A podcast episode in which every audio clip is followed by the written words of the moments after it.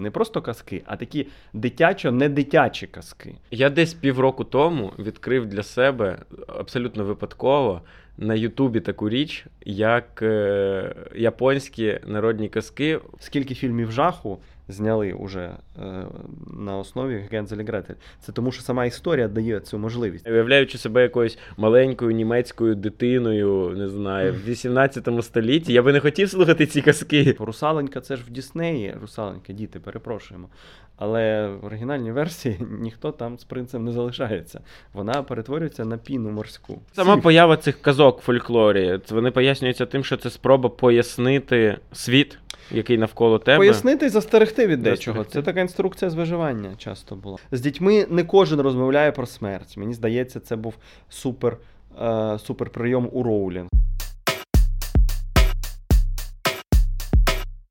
Товариство, привіт! Ми знову з вами. Це найкращий літературний подкаст в Україні. Називається «Запах слова». Сьогодні переді мною, як і всі попередні рази, Чирков Сережа. І ось що він Привіт. Сказав мені передати про нього вам. Що він грав в студентські КВК. Програв у всіх можливих і неможливих лігах. Угу. Каламбуріст. Так. Загубився в підвалі, в який батьки відправили за картоплею. Да. Було. І якось рознімав бійку бабусь у тролейбусі. Так. На жаль, безуспішно. Чого ти заважав жінкам розважитися після тяжкого понеділка? Привіт. Після тяжкого життя. Розкажи там щось. А переді мною знову Євгеній Стасіневич, він же Жан-Клод Станісевич. ЖК, от ти подумай про це, що Жан-Клод — це ЖК. І ця людина мене каламбуристом обзивала. Отже, Євгеній в дитинстві хотів бути палеонтологом, в юності хотів бути патологоанатомом і хірургом. Судячи за все, ти обирав за алфавітом собі професії, просто всі на букву П. А пізніше збирався на фізмат. Але ти виріс і став подкастером. Де ти звернув не туди, скажи мені, будь ласка. Та був початок нульових. Треба було визначатися після школи. А я думаю, що куди? Може, в училище на Сім'ї Сосніних. Може, ще кудись. А потім, та піду в Могилянку. Воно на Подолі. Дуже зручно. Там під пам'ятником всі сидять. Чого не посидять. Ну і пішов. Розкажи, Євгенію, про що сьогодні випуск буде? Давай розкажу. Значить, ми виходимо незадовго до Нового року, в період, сказати б, новорічно-різдвяних свят. Адвент, mein Lichtlein brennt. Сергій думає, що він сказав дещо німецькою. Не будемо його розчаровувати. А як правильно? І у нас була знову ж таки пропозиція від людей, які пишуть мені в Фейсбуці, спасибі вам, ті, хто пишуть, поговорити про якісь історії, які нас форматували, і якісь дитячі історії, чарівні історії. Неправильно. Дитячі історії смішні. Розкажи. А тебе не відформатували. Фотографії на стіл розклади. Поклади. І друзям не забудь розказати. І ми вам розкажемо. Що ми цю тему вирішили докрутити. Не просто казки, а такі дитячо-недитячі казки, що можуть подобатися дуже різним аудиторіям. Старшим, середнім, молодшим. Отак ми вирішили зайти цього разу. І зайшли. І тепер трошки особистого. Що там у тебе? Я дуже багато казок в дитинстві, як мені здавалось, читав, але, мабуть, насправді ні, бо частина цього, виявляється, це не казки загалом. А що? Отже, перша книга, яку я взагалі читав, плюс-мінус усвідомлено, як книгу, що я її брав, сідав і читав, я думав, що це збірка казок. Мені здавалося, що це казки, а це були біблійні історії. Я тоді не знав ще про Біблію і так далі, тому що я в досить, як це правильно, атеїстичній родині ріс. Я не знаю, як там опинилась ця книжка. І в мене була ця книга, вона називалась «Вавилонська башня і другі біблійські історії». Там були, значить, всякі картинки і так далі. І я читав історії, я так розумію, зі Старого Завіту. Вони там були трошки відшліфовані, зроблені так, щоб трохи веселіше. Там іноді Бетмен з'являвся, щоб діти не сумували. Знаєш, коли треба порятувати Содом і Гомору, порятує це місто? Бетмен рятує Содом і Гомору.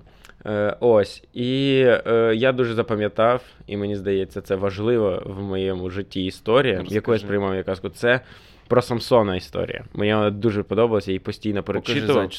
Покажи людям зачіску. По собі, одягай. Тому я не можу підняти мікрофон. Безсилля. Так, абсолютно безсилля. Чим воно тобі подобалось? Перше, мені сподобалось, як він лева переміг. Він, там є, значить, епізод, де він... А як збороли підло. А як збороли підло, то я до того підійду. Перше, що для мене було важливим, це, значить, його перемога над левом. І тоді в мене був кіт. І я, значить, вирішив, що я прочитав це, і я тепер буду з цим котом. З цим котом я в цілому буду взаємодіяти як Самсон. Ось. Ну і, звісно, ця вся історія про те, як його підступно збороли. Тому я зараз на будь-які прохання жінок підстригтись дуже ставлюсь обережно. Нервово реагую. Приходжу в перукарню, мені кажуть, як вас стригти, я кажу, що значить стригти? Ти що? За цим прийшов? Я зараз вам тут колони зламаю. Укладку зроблю. Але і ще мені подобається в цій історії те, наскільки люди, які ув'язнили Самсона, тупі. Їм буквально сказали, чуваки, у нього сила в волосі. Що ти робиш? Ти не даєш волосся відрости. Це буквально базова річ. Його сила в волосі. Ну, завтикали. Завтикали. І просто дочекались, що у чувака відросли волосся, і він зруйнує вам весь цей бенкетний зал, чи що він там зруйнував. Ось.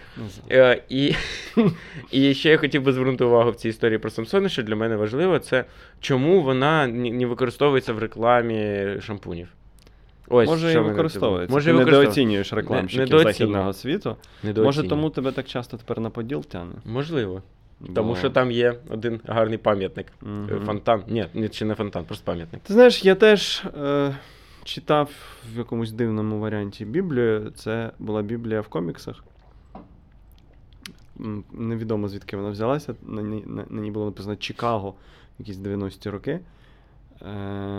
Там всі апостоли в таких пальтах, знаєш, і в шляпах. Ну, артик. Угу. І що? Третій місяць йшов дощ. Єзекіль вийшов з арки. Але на мене це не справляло аж такого враження, як окремі казки. І я би про себе хотів розказати ось що для мене супер важливий такий казкар-письменник Вільгельм Гауф. Ти знаєш щось про нього? А в школі він проходить? Проходиться. Пройшовся катком по дітям. Є він в школі? Я думаю, що може і є. Я, чесно, назви якусь казку. Я думав, ти мені назвеш. А, наприклад, «Холодне серце». «Холодне серце». Так. А, наприклад, це... «Карлик Ніс». «Карлик Ніс» я знаю. «Карлик Ніс» всі знають. Але мене вчепило і не відпускає до сих пір така історія про Каліфа Журавля. Не знаєш її? Ні. Каліф Журавель. Там про володаря з арабського східного світу, якого перетворюють його і його помічника, перетворюють на птахів. Ніхто не розуміє, де вони ділися, якісь журавлі кружляють над палацом.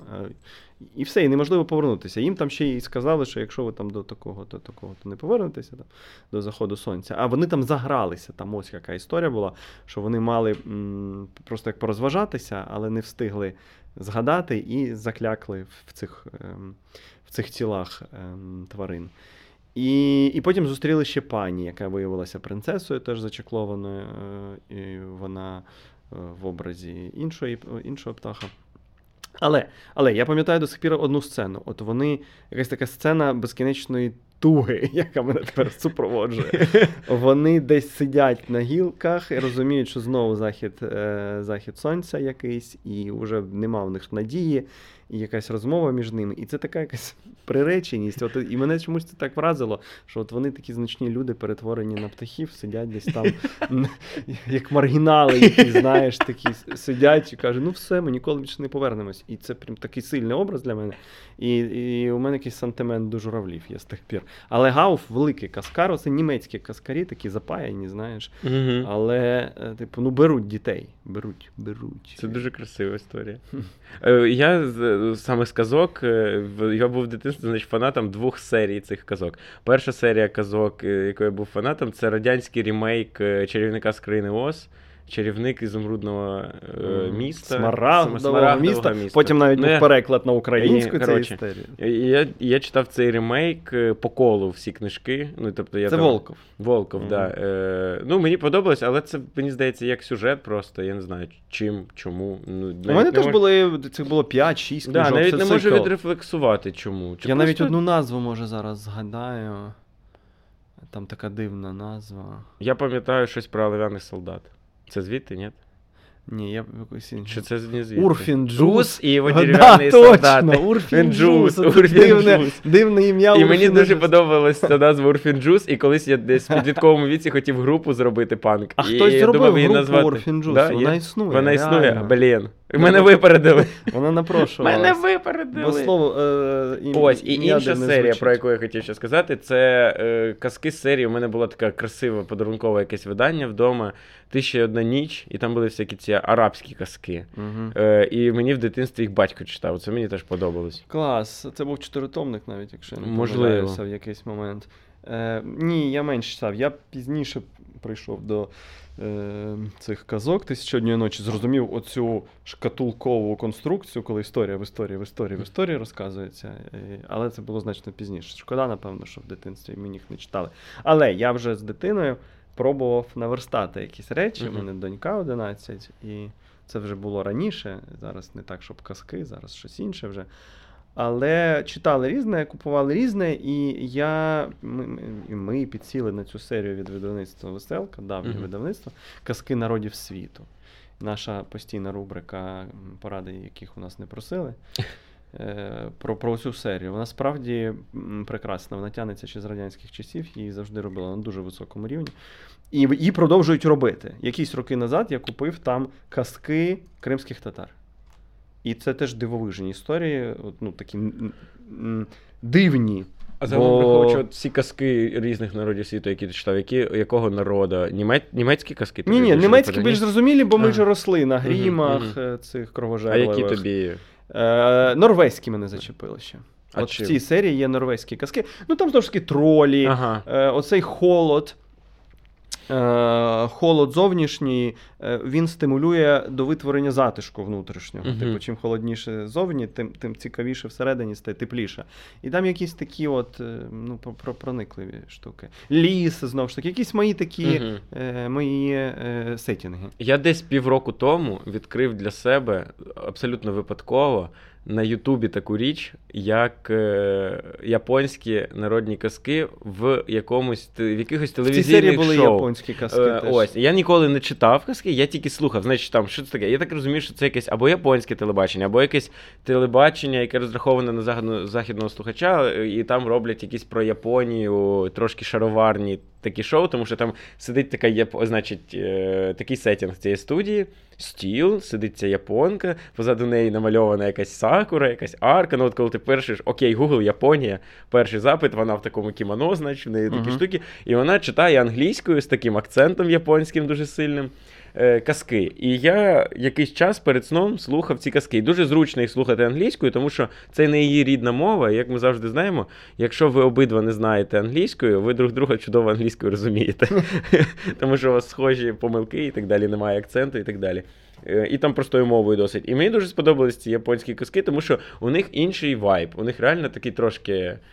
Ох, отак життя, ми так живемо, немає, навіть динаміки такої немає, як в наших казках, хтось кудись біжить, щось шукає. Ні, у них там, типу, казка може бути, дерево росло, і воно виросло, а потім воно зав'яло. Ось така казочка, добраніч. Якийсь час я прям слухав їх, мені прям подобалось, і я такий, блін, прикольні казки, треба їх якось запам'ятати собі. Там була про собаку одна казка. Мені дуже сподобалось, не пам'ятаю, як вона називається. Але бачиш, я думаю, якщо ви напишете, типу, Japanese Fairy Tales, Dog. Якщо ви впізнали цю казку, ви пишете. Там собака, який хазяїну своєму постійно приносив всякі ніштячки. Але бачиш, оскільки це не було поширено в радянські часи, це не долетіло до нас в 90-ті за інерцією. І цим не займалися в 90-ті. Тобто казки східні були, їх немало. Але я думаю, що ми все-таки форматовані, погодьмося на це слово, західними казками, причому дуже різними. З одного боку, це Шарль Перро, і це вже ж справді фейрі-тейл.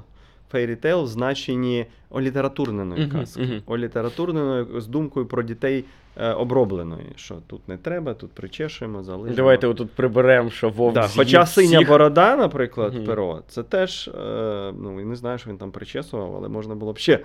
Бо цей ключ з кров'ю, яка не змивається, пам'ятаєш, він ж дає ключі, каже, туди тільки не ходи. І вона пішла, і там назавжди тепер кров на ключі. І мені це врізалось в пам'ять. От. Але є брати Грім, які ж значно ближче до фольклорних джерел. Це те, що намагався показати Террі Гіліям в екранізації. Це брати Грім багатостраждальні, бо все вони не могли. Це, до речі, я після цього фільму вже зацікавився казками братів Грім, так вже в плюс-мінус свідомому віці. Побачив його десь, показували по телеку, мені так сподобалося. Ну, або Гіліям, хоча це компромісна врешті робота, його ж змусили продюсери піти на ці компроміси. Він хотів жорсткіше знімати і не робити з цього фейрі. Але вони ж фольклористи, які збирали цей матеріал. Щось мінімально оброблювали і давали. І от воно тому працює. Там залишається оця, ну не хтонь, не хочеться казати хтонь в казках, але залишається щось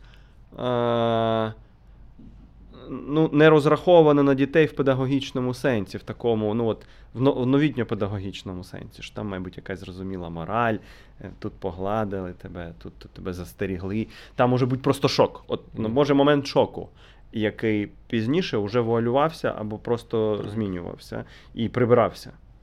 А там він зберігається. Тобто якісь раптові речі, або мене завжди чіпляли ситуації, коли не можна відіграти назад. Типу, щось трапляється, і ніякими чарами вже це не відіграєш. Якась от, типу, незворотність в цих казках.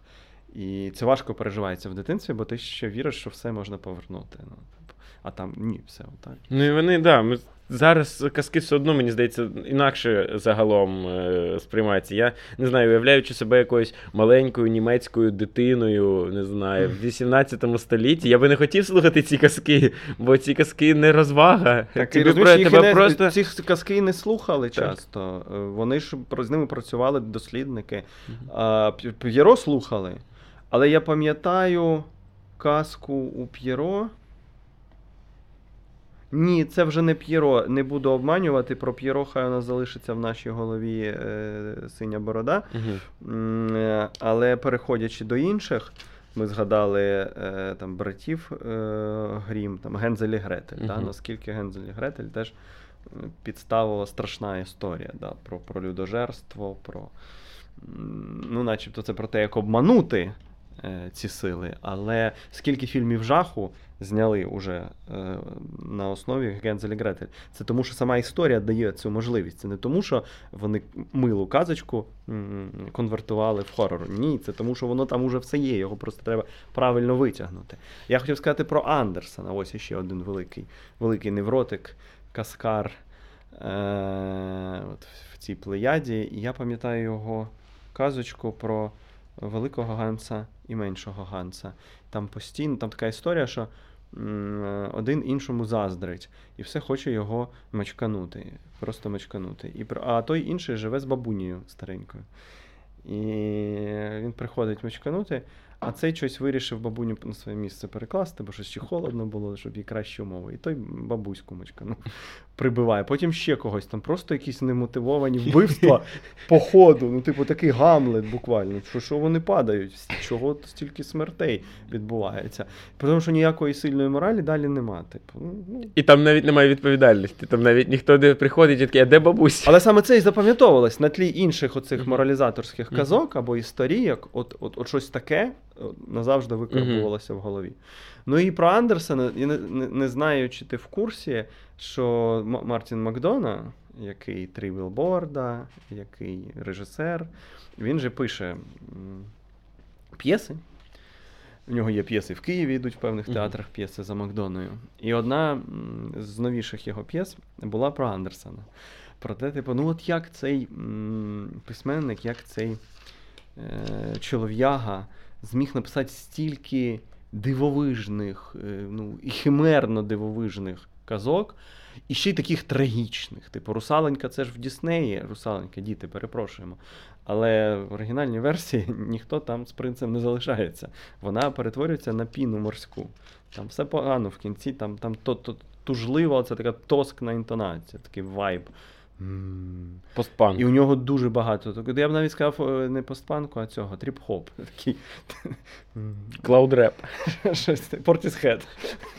І таке там майже скрізь. І він каже, ну звідки в нього оця туга, оцей такий навіть не сплін, а приреченість. От звідки? І Макдона пропонує такий сюжет, що він повертається, значить, там додому, ми його бачимо. І потім він підходить, заходить на горище, піднімається на горище, а в нього там в такій клітці сидить темношкіра жінка, рабиня, яку він тримає, щоб вона йому писала історії. Тому що по-іншому це просто не пояснити. Типу, це мала писати хтось дуже згорьована, збідована, сприкрена, і вона з такою злістю, типу, він каже, давай, пиши мені там нову історію. І вона каже, ну на тобі, ще якусь, на тобі. І він, ну, треба брати. Це дещо пояснює, бо справді, ну, занадто тужливо це все. Але це і працює з дітьми, мені здається, з багатьма.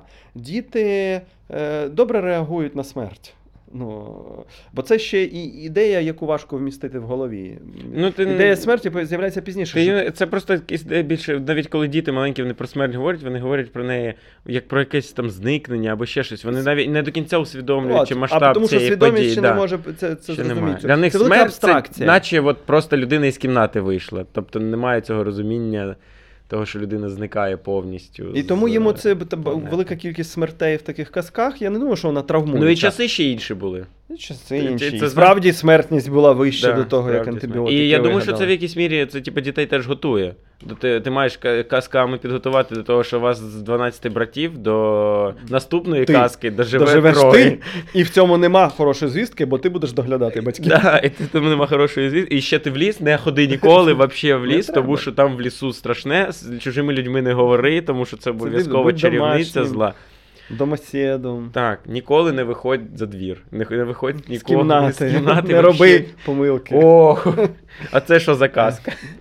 Були такі казочки. Були колись такі казочки про російську культуру. Ти бачиш, все одно дивишся на це з педагогічної такої позиції, що вони можуть їх призвичаїти до цієї думки.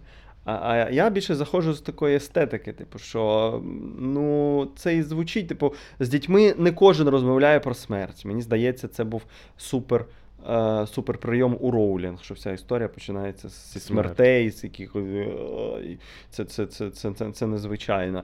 І діти це відчувають. Що і тебе за допомогою інша казки, інтонація взагалі, і вони просто увага одразу підвищується. Їм не прийшли щось терти.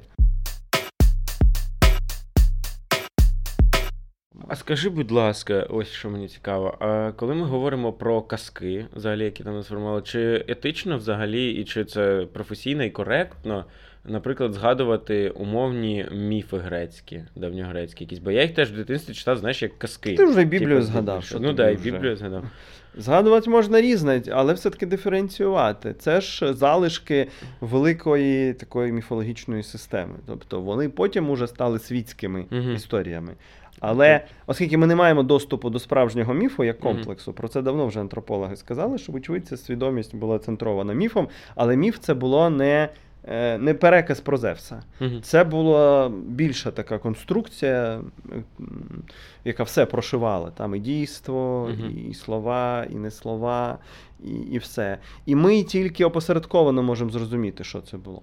Тобто ті міфи, які до нас дійшли, це теж, вважай, фері-тейл тільки античного світу. Да. От. Але окей, ну є оповідки з Завіту, є від греків, є від німців кровожерливих. Ну тому що ліси, чому німці такі кровожерливі? Лісів багато. В лісах завжди велика загроза була. І тому ці вовки, всі ці Гензель і Гретель, вони з цих лісів. Ну це ж сама поява цих казок в фольклорі. Вони пояснюються тим, що це спроба пояснити світ, який навколо тебе. Пояснити і застерегти від дечого. Це така інструкція з виживання часто була. Тому першим треба, до того, як доростуть до сексу, треба, щоб просто вціліли. Ні, безумовно. Да. І тому треба в ліс, в ліс не ходи. Ми коли готувалися це про казки, я щось там намагався розібратися з цими казками, до чого вони могли там застерігати мене, наприклад. А потім я думаю, да взагалі, особливо раніше, вся діяльність, яка в дітей, навіть всі ігри, вони були заточені на те, щоб, ну, типа, хованки. Звідки хованки з'явились? Ну ти тренуєш дитину, що якщо прибіжуть татари, ви граєте в хованки. І вона ховається десь. Бачиш, цей момент там є, він відпадає з часом. Угу. Ми не можемо цього не розуміти, що це відпадає. Але в хороших казках, значить, є щось інше присутнє, що продовжує брати. Історія? І оце якісь такі сильні історії, окрім застережень. І справді робота, я би сказав, робота з життєвим злом. Тобто воно є, і цього не треба приховувати від дітей. Що це, там, цей підхід, що там, до якогось віку діти не мають знати старшого життя. От казки якраз руйнують цей підхід, оці такі моцні казки. Вони одразу починають розмови з дуже важких тем. Типу викрали, зникли, вбили, щось іще, несправедливість якась велика. Це ті, які по суті, не це наче дитину посадити перед Магнолія тебе. Це така дуже чесна розмова. І діти не можуть, послуговуючись емпатичним апаратом, цього не провідчувати. Це раз. Але також естетичний компонент, бо це ж все-таки література, споживається як література. Тому правильно розставлені композиційно ці герої, там, сама історія, це теж важить. Тобто казки пройшли вже довгий шлях від оцих інструкцій до виживання і частин більших дійств до Ніла Геймана, який пише теж дуже темні казки. «Океан в кінці дороги», наприклад. Нічого собі. Ми його знаємо ще як автор «Американські боги», хто там ще? «Кораліна», прекрасна казка. «Кораліна», яка стала феноменом, я пам'ятаю, як моя дитина шаленіла від цієї історії. І це дуже похмуро. І це не тому, що тепер казки будуть похмурі, або дітям треба, діти товстошкірі, типу їм треба тепер щось таке. Воно завжди там було. Воно завжди. Його не треба зайвий раз драпірувати. А скажи, будь ласка, як ти думаєш, казки в дорослому віці для дорослих, які можуть виконувати функції, і чи варто дорослим перечитувати якісь казки? А ти мені скажи, дорослий, 27-літній чолов'яга. Я не перечитував ніяких. Коли ти востаннє щось таке читав? Я нещодавно читав «Котигорошка».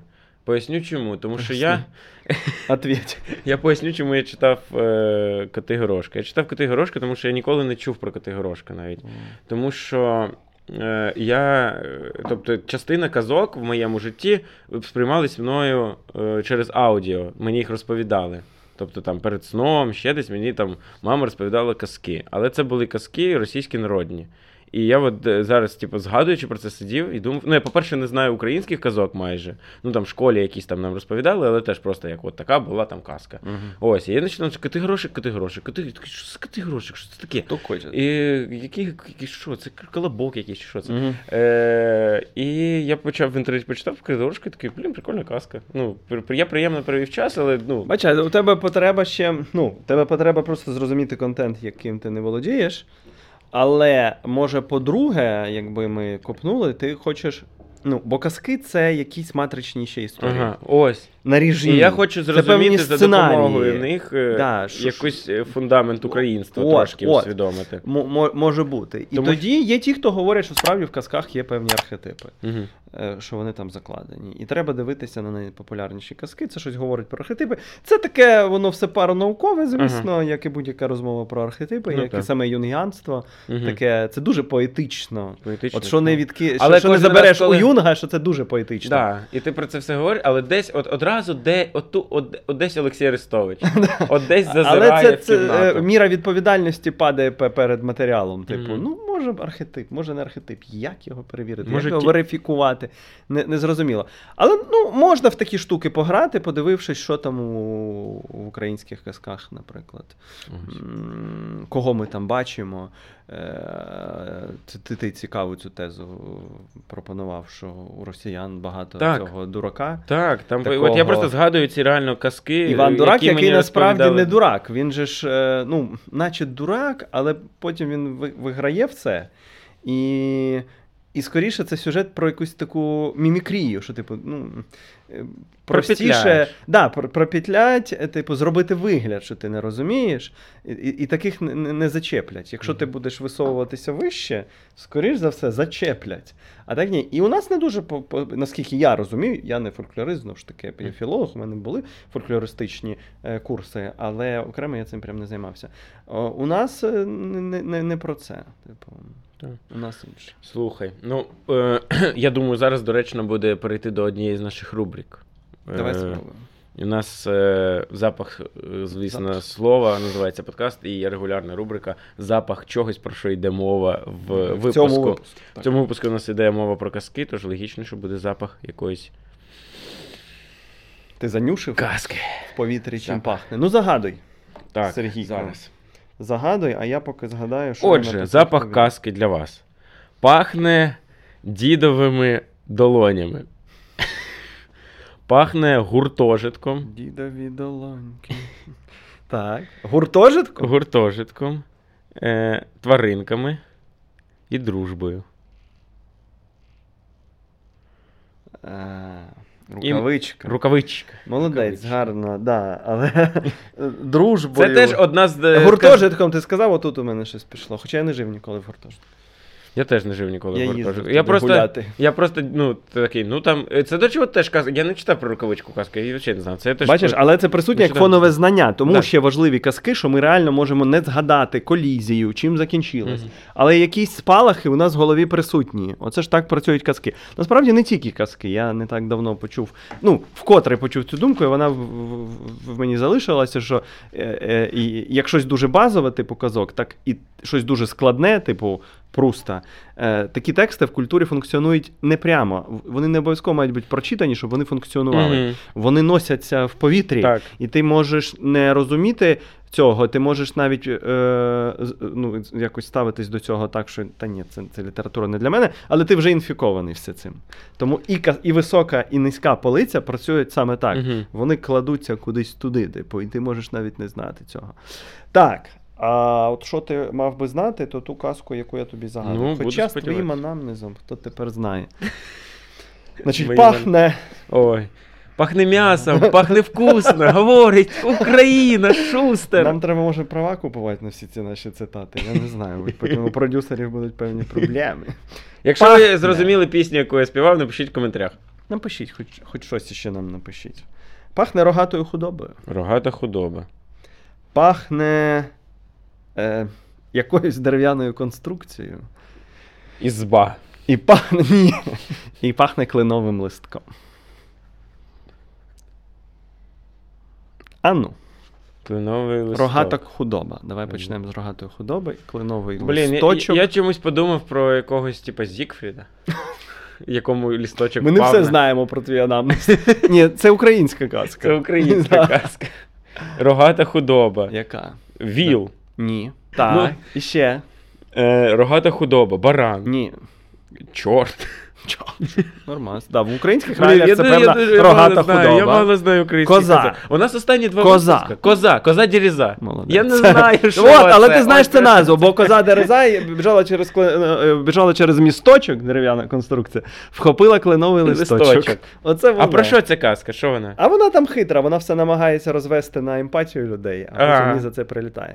От в українських якраз історіях, якщо так можна такі узагальнення робити, досить безвідповідальні, якраз хитрість ніколи не виглядала великою чеснотою.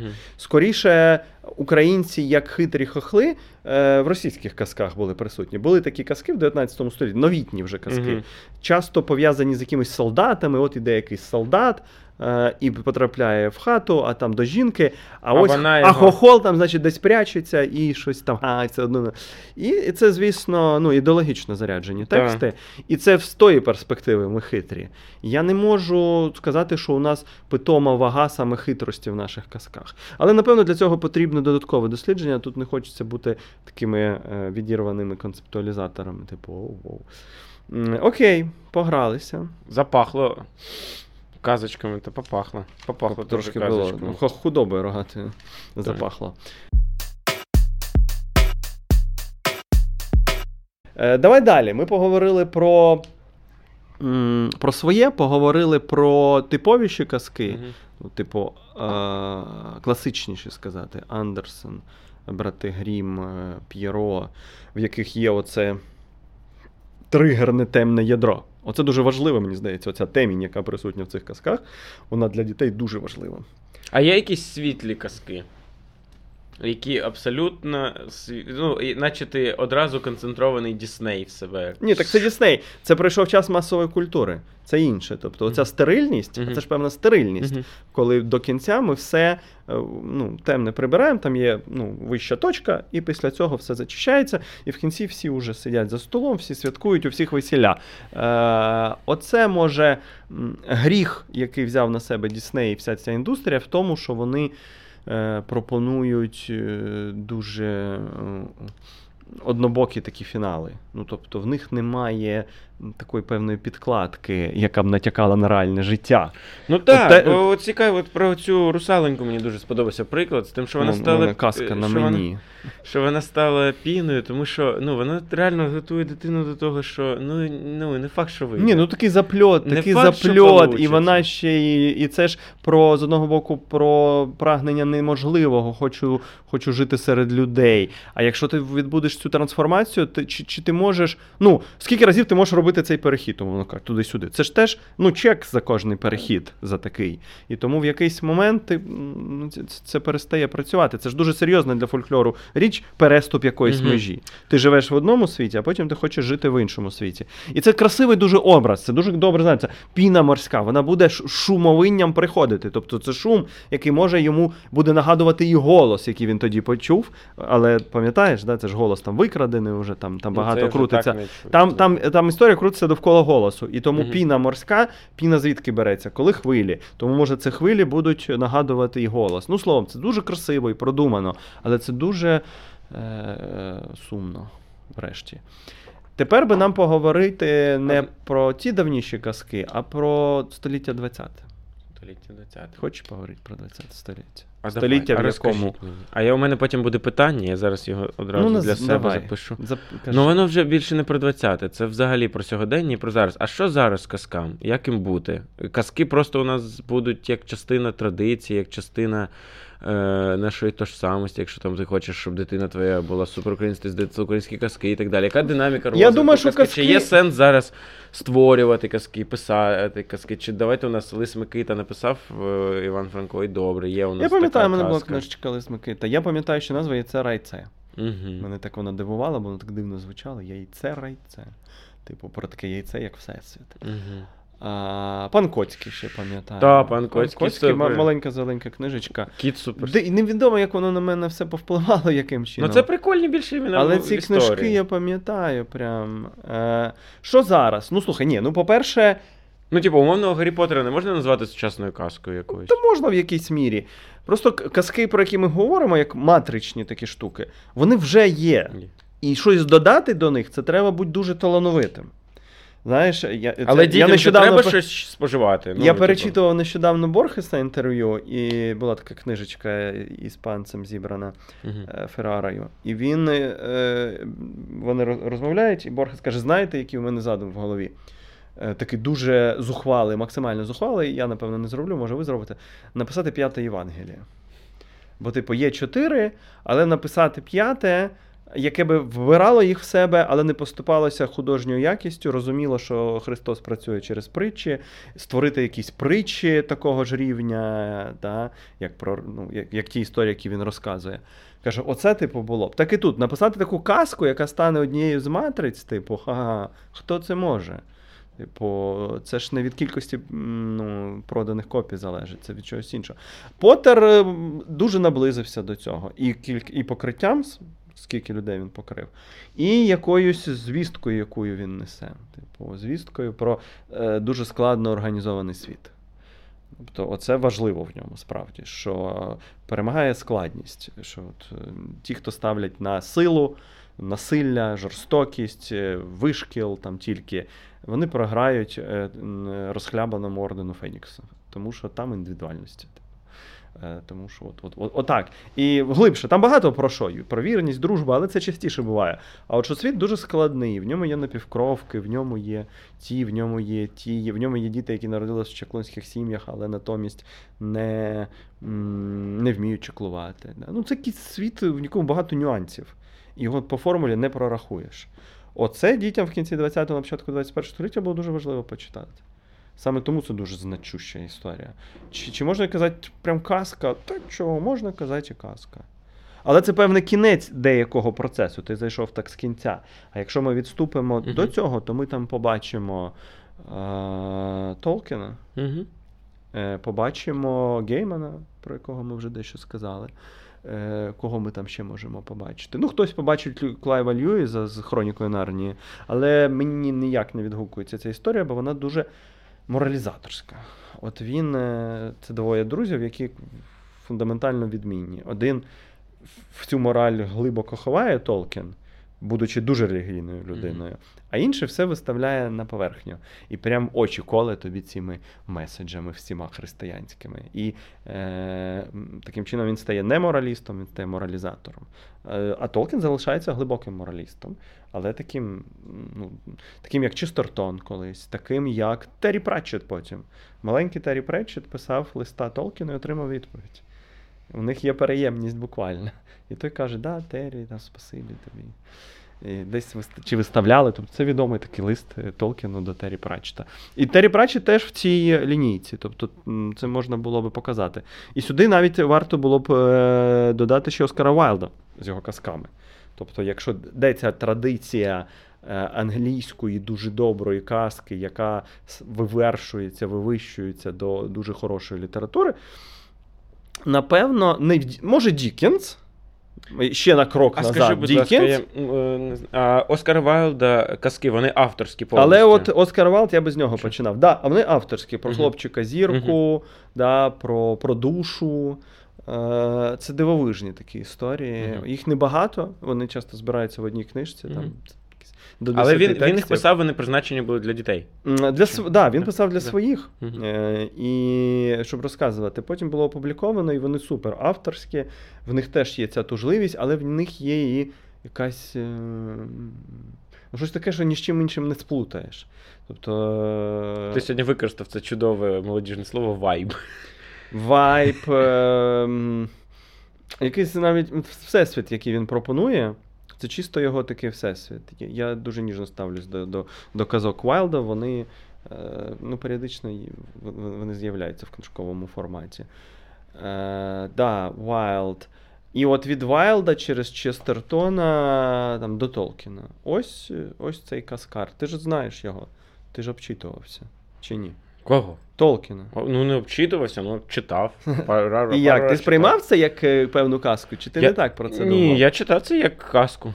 Як таку, да. І я читав його, здається, ще до того, як я фільми побачив, тому в мене не було оцієї вже якоїсь інтерпретації в голові, яку мені з телевізора влили.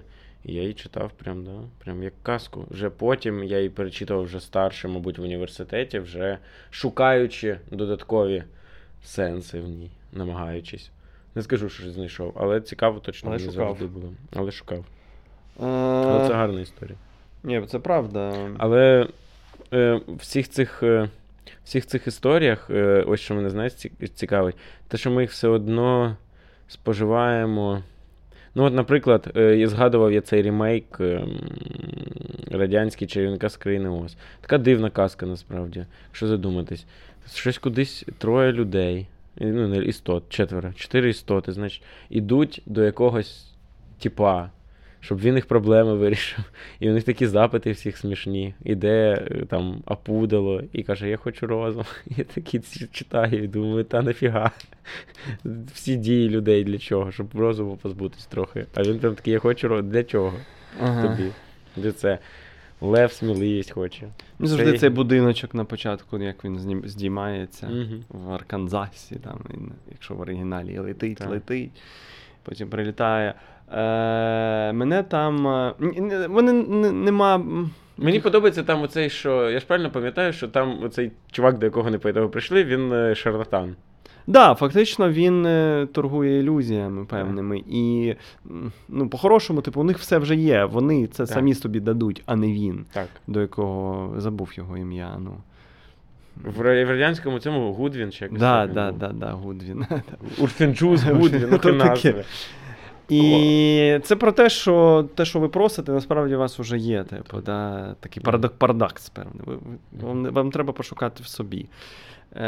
Воно менш мене якось заскочувало, але там була сцена з людожером, от, знову ж таки, от, де щось таке дивне, прям людожери, які збираються їх знищити і з'їсти. Оце мене дивувало. Як це може бути, типу, в цьому всесвіті казковому? От. Так, при тому, що там, знаєш, дорога, жовтий цех, все такі весело. Опа, якісь кістки, болота, вони заходять. Людожер, типу. Але це точкове здивування. У Оскара Уайлда зовсім по-іншому. Там весь текст. Я просто наполегливо вам раджу після нашого випуску відкрити «Рибалка і його душа», наприклад. «Велетень егоїст» можна пізніше прочитати, чи «Принц», історія це про принца, який пам'ятник, або цей «Зоряний хлопчик». Є в цьому казковість, але Толкін, на відміну від тих, хто загравав з дітьми, знов повертає оцей кінець, в якому дуже багато смутку і туги. І він же буде казати, що хороший хеппі-енд, правильний хеппі-енд такий, він має бути смаком поразки. Тільки тоді працює хеппі-енд. Якщо всім, як Діккенс, роздали все, що могли, не дуже працює, бо баланс не витримано. І ще, знаєш, що... А у нього, типу, Фродо має поїхати, він не може залишитися в цьому світі. А у мене питання про те, що це ефемізм. Куди він поїхав? Давайте чесно. Куди з ельфами? Мені вже час поплисти з ельфами. Склеїти ласти. Це є кіт, який поїхав до бабусі. Да, бабусі вже третій рік живе там. Ну, типу, реально, як він... Ну, він з павуками бився, його мінімум ПТС. А потім у нього спочатку оцей же ж від Назгула, від клинка рана. Напевно, це можна сприймати як не просто ельфи відходять, щоб поступитися людям, і не просто чари йдуть з цього світу, а там це про смерть. Типу, і оце має бути. І інші гинуть, і не буде життя, як раніше, вже ні в кого. І Арвен вирішує стати смертною, щоб бути Зарагорном. Це дуже гірко все. Але воно відтіняє фінал. Так. Воно додає потрібного. Він це повернув. В цьому його велика суперсила. Типу. Але він і створив багатьом проблем. Він запропонував дуже жирний певний продукт. Багатьох він прибив. І треба було вже, щоб пройшов якийсь час, щоб з'явилися такі, як Ніл Гейман, які знов запропонували б свій інший підхід до цього всього. І Пратчетт врешті теж. Пратчетт теж багато думає про етику, але думає про неї не прямо. Найкращі його історії це теж блискучі такі казки. Казки для дорослих. Цикл «Відьми», може найкращий цикл його світу, про відьом. Цикл про смерть. Смерть — це ж він в його дискосвіті. Смерть — це він. Не вона, а він. Смерть. І теж дуже хороший цикл. І ще й в цьому циклі є різдвяна цілком історія, яка називається «Батько Вепер». Вона вже перекладена українською. Про те, як перестають вірити, там така створена колізія, що перестають вірити Санта-Клауса, Діда Мороза. І сам цей смерть бере на себе функції, бо він говорить, що це потрібно до балансу, щоб я потім кудись приходив, мені ще один теж потрібен, і він його заступає, але насправді наш британський письменник Пратчетт, він що робить? Він робить таку археологію цього образу, він каже, так Санта-Клаус – це останнє, що ми побачили в цьому образі. А що було раніше? А звідки він прийшов? І врешті він доходить, що червоне і біле – це кров по снігу. І треба розказати ту історію, коли це була кров по снігу. Словом, дуже хороший роман. І Пратчетт каскарно в цьому значенні розказує якісь дуже підставові, дуже чесні історії, в яких є і темінь, і багато надії, і розказує їх на хорошому художньому рівні. Тому, коли кажуть, що Пратчетт це про комічне фентезі, це настільки далеко від правди, настільки звужує його, що навіть сперечатися з цим не хочеться. Та? І Гейман, який знов наганяє такого теміні і ще більше. Пратчетту треба віддати належне Пратчетту, він тонше, ніж Гейман працює, він не робить цих додаткових ефектів, Гейман їх робить, згущує, щоб потім якось ефектніше вийти. Він людина наступного покоління, він вже в Америку перебрався. Може, це на нього якось ще впливає. Але страшенно талановитий. Слово, до сих пір це є. Хай це новітні казки. Може, вони не залишаться вже з нашими дітьми. Але моя, прочитавши «Кораліну», теж щось у неї на сітківці і в голові залишиться після цього. Слухай, так? А поки ми говоримо про подарунки і про Новий рік, Різдво. У нас є рубрика спеціальна, яка пов'язана з подаруночками, яку ми лишаємо на фінал нашого сьогоднішнього випуску. В чому вона полягає? Ми зараз знову будемо загадувати одному авторів, як ми це часто робимо. Але зараз ми спробуємо натякнути одному на автора за допомогою подарунка, який би ми подарували тому чи іншому автору подарували, так. Ага. Або він подарував. Там в залежності, як ти зробив. Добре. Да, ні. Це подарунок, який можна було подарувати цьому автору, і він би його зрозумів, тому що він про якісь такі речі і писав. Так. Хто? Ну, давай ти. Давай я. Давай. Значить, що подарувати? Ліки від роздвоєння особистості,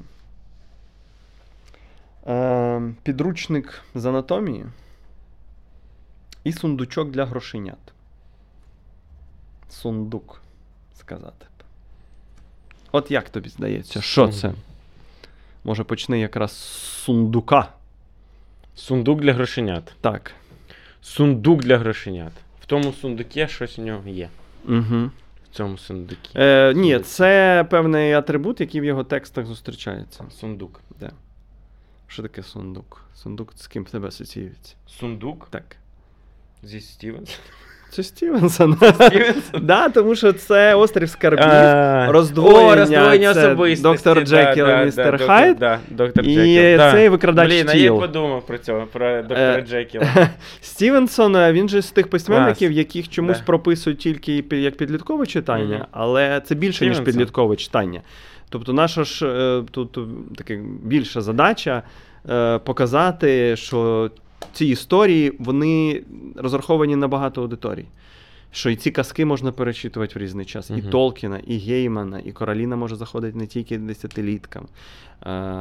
І Террі Пратчетт це не тільки для молодих 20-літніх. Там. Ось про що. Тому я за те, що Стівенсон great British novel. Я думав, make Stevenson great again. Можна і так. Що я дарую своєму автору? Я дарую йому квиток в оперу, відпустку з заводу, шубу і графін горілки. А це пов'язано з дитячою літературою, Сергій? Ось в чому наша різниця. Бо я там подумав про письменника, який я і не подумав про те. А ти мені так загально. Графін горілки. Шуба. Квиток в оперу. Ми сьогодні, не сьогодні згадували цього письменника, але не в цьому випуску. Блін, так, зараз я подумаю, що ще, бо може я занадто розмита. Скажи, чий він? Наш. Наш. Київський. Київський? Не знаю, до речі, чи народився він в Києві, чи ні, але це про Київ. Ти що, Валеріана Петровича маєш на увазі? Ні. Але близько дуже. Плужниками згадував. Це Плужниками згадував. В оперу, він в опері цю побачив. Про недугу, типу через недугу. Ти бачиш. А в оперу ходив вже і герой міста Степан Радченко. Вони всі ходять. А тут я просто... Щоб... Це мене постійно підловлює на літературі якісь оці, яку перевидають. То він мені загадує цю дівчину з ведмедиком. Так початок... А що я читав? Оцю серію, так. Я тільки от моя кількість книг. Але добре, що ми знов про Плужника сказали. Про графін горілки, про шубу. Шуба це, якщо що, справжнє. Не в плані оселедець якісь. Шуба. Так, ну що, ми наче все сказали, що ми хотіли. Що би ми порадили людям почитати на канікулах, якщо б це щось було одне? Про казки то ми наговорили бозна скільки, а що? Скажи, от одне. Там, Гоголь. Гоголь. Дуже різдвяний вайб. Він вмів це робити. Хоча якби він залишився тільки в цьому, він би не досяг би таких вершин. Але добре, що він написав і різдвяні історії. Кого? Діккенсона. От я все одно, я якось колись... Діккенсон, Емілі Діккенсон, чи все-таки Чарльза Діккенса? Бо Емілі Діккенсон це така поезія... Чарльз Діккенс. Ти що, хочеш різдвяну пісню в прозі? Не знаю, я дивився колись фільм про цей... Скруджа. Про Скруджа, мені Скруджа. А я потім, уяви моє здивування, коли я росту на цих мультиках про Скруджа Макдака, думаю, ну і дивне ім'я. А потім доходжу до Діккенса і бачу цього Ебенезера Скруджа. І розумію, звідки піддуває, що в мультики перейшло це називання з Діккенса. Я все-таки залишусь на тому, що треба почитати казки Уайлда. Все-таки о, це я... Мені дуже сподобалось, як ти про це розповідав. Я не читав я прям казок раджу... Уайлда. Да, тільки це... був елементом казки. Які? І Діккенса треба щось погортати. Є, звісно, ялинка ще Коцюбинського. Гоголь ми сказали. Може комусь. Я знаю людей, для яких Щіголь Донни Тарт, різдвяна історія, тому що там же ж все починається і закінчиться в Різдво в Амстердамі. А ще тоді вже і міцний горішок треба. Так, да, але це, тоді цей ряд видовжується, там, де існує хоч якийсь натяк на Різдво, тоді це там в'язання з кабана, і пішло. А ми сьогодні намагалися триматися твердішого, тобто говорити не так про Різдво, як про дитячо-недитячі казки, так, які не зле буде в цей різдвяний час перечитати. Пане Сергію, спасибі. Дякую вам. Добрих свят. Дякую, навзаєм. Побачимося в новому році. Це був подкаст «Запах слова» на громадське зміст. Ми виходимо раз на 2 тижні, а також на цьому каналі виходить подкаст про сучасну українську музику з Альбертом Цукренком. Будь ласка, дивіться нас, дивіться його. Гарних вам свят.